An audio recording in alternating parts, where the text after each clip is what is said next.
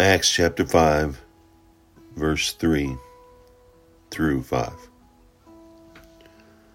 Then Peter said, Ananias, how is it that Satan has so filled your heart that you have lied to the Holy Spirit and have kept for yourself some of the money you received for the land? Didn't it belong to you before it was sold?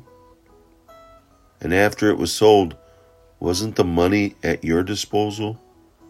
What made you think of doing such a thing? You have lied not to man, but to God. When Ananias heard this, he fell dead. The great fear seized all who heard what had happened. Even after the indwelling of the Holy Spirit had come and the believers had received him, the believers were still not immune to Satan's temptations. Although Satan was defeated by Jesus on the cross, he was still and is still actively alive and trying to make us, the followers of Christ, believers, to stumble.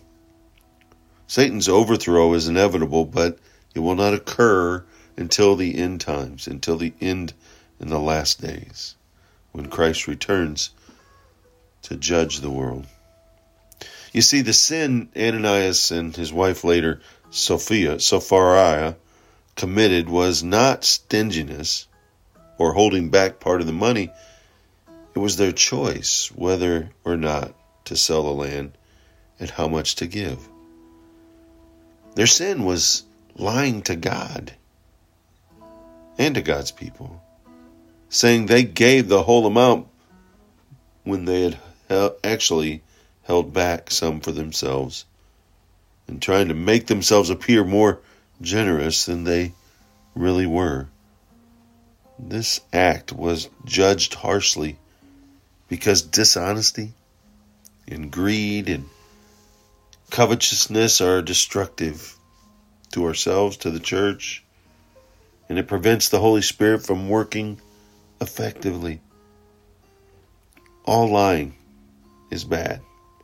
But when we lie to try to deceive God and His people about our relationship with Him, we actually destroy our testimony about Jesus.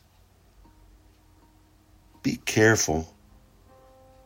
Be careful how you treat the Holy Spirit. You can never hide or lie to Him. So therefore, be honest with Him and honest with others. Give it all over to God. If He's asked you to give over your life, to go 6,000 miles away, you go. If He's asked you to give, you give. To serve, to serve. Don't hold back.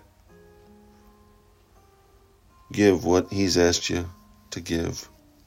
Your time, your talents, your treasures, they're His. He's gifted you with them.